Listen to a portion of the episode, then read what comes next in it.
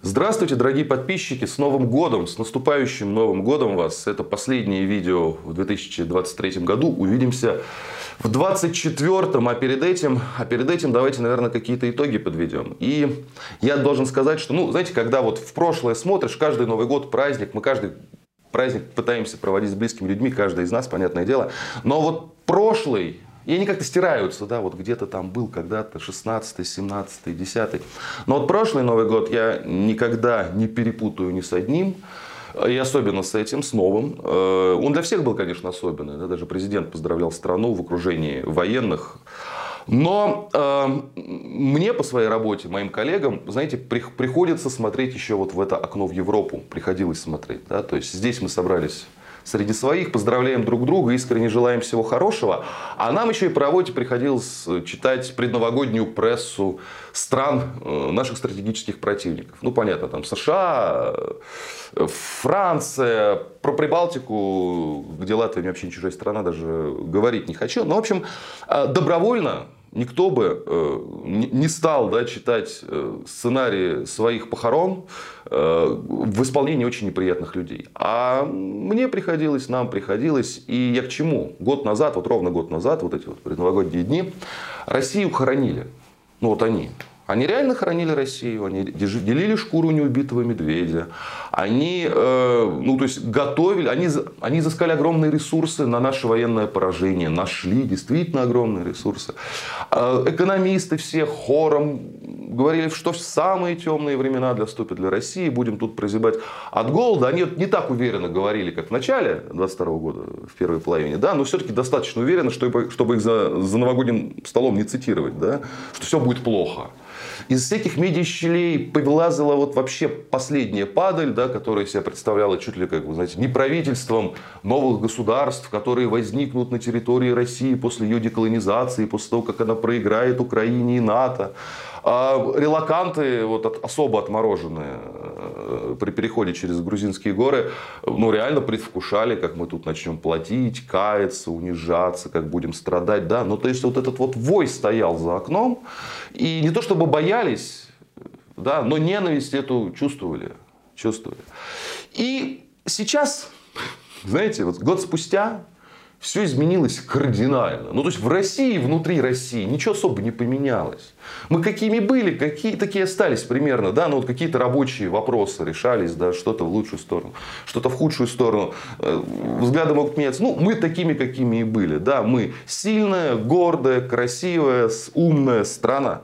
Мы всегда были такой.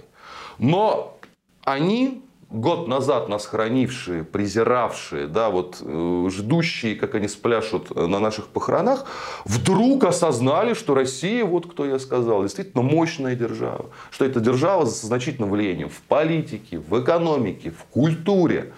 И для них это прям такое вот открытие. И вот, этот, вот это разочарованное нытье, этот разочарованный вой, это лучшая новогодняя музыка на самом деле. Я сейчас о них о всех вспоминаю только потому, что победа добра над злом, это, вот, это же наша тоже новогодняя традиция. Да, вот дух победы добра над злом под новогодней елочкой. Просто для детей Баба Яга, а для взрослых Анна Лена Бербак.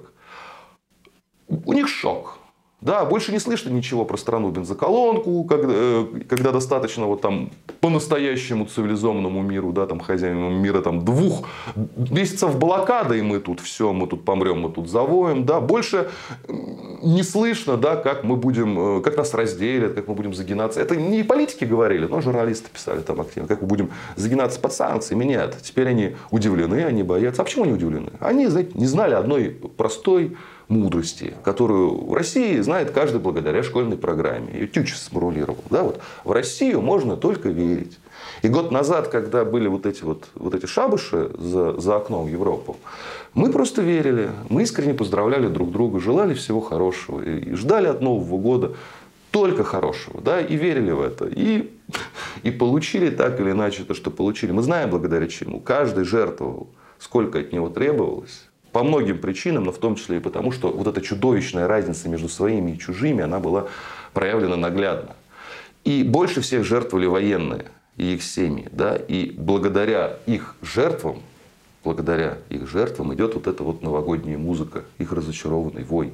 И можете даже представлять, что вот удар новогодних курантов, это вот каждый раз такой русский витязь, бьет под дых многоголовую гадину, вот как на гербе Москвы, на гербе России, да, Георгий Победоносец побеждает змея.